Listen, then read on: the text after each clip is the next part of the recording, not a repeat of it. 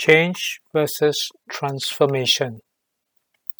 Hi, I'm Chintek. Thank you for pausing from your busyness to spend time with me, allowing me to share with you my language. Change and transformation. I hope with this pause and sharing, you'll be able to rethink your behaviors and actions when you hear those two words. I observe that people are using these two words interchangeably. I would like to offer my version of these two words. Change is defined as fixing the past.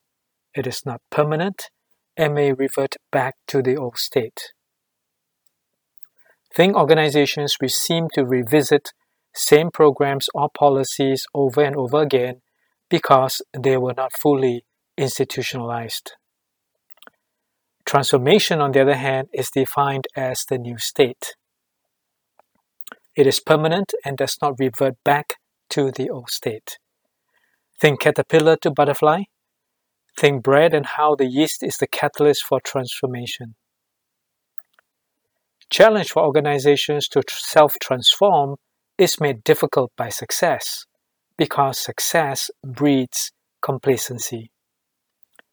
By the time the external forces show irrelevance with poor business results, and unhappy shareholders for the organization, it is too late. Think Nokia, Kodak, HMV. Transformation requires a very strong, focused leader, non apologetic with courage to reallocate resources to key strategies and to exit non core businesses.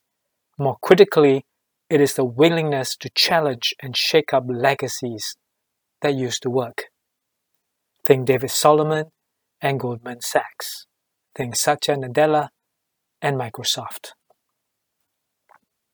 It then requires the paradigm shift of the key leadership team to enable the rethink on business models, organizational structures, processes, and capabilities to deliver relevant products and or services.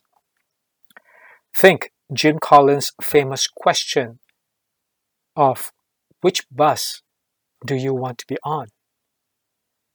The middle management is always a challenge when it comes to transformation.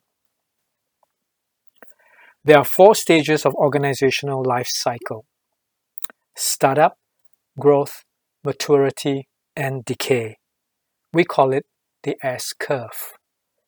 Innovative disruption via technology has seen startups like Uber, Grab, Gojek, Airbnb, Spotify, Netflix, iPhone, iPad.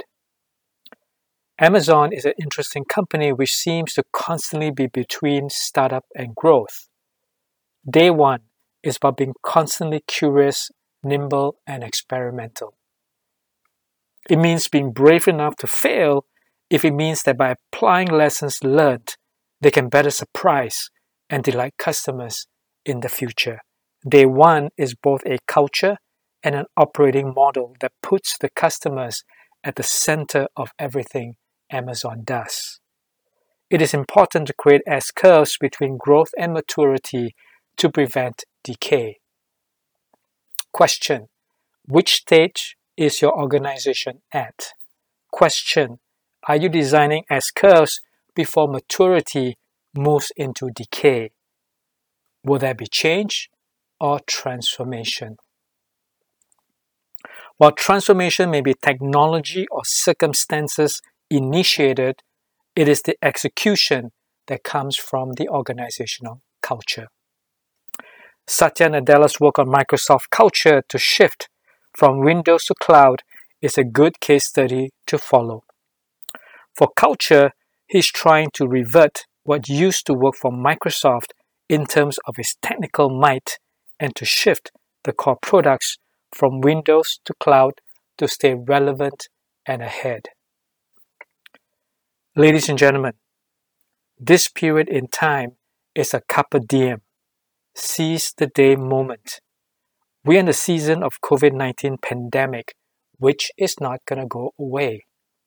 Besides managing the crisis on day-to-day basis, are you, as the senior leader, rethinking of the transformation required on your current business model, business continuity plans, organizational structures, processes, and people capabilities to be ready for the new normal pronounced by this pandemic.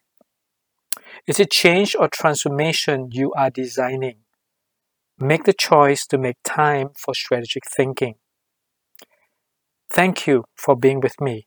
I hope that this pause and learning of the language has allowed you to rethink of your individual or business and organization situations and at which point the word change and the word transformation applies to you, your business, and or the organization. Remember, the choice of language will shape the future behaviors and actions of yourself and your people. I wish you well.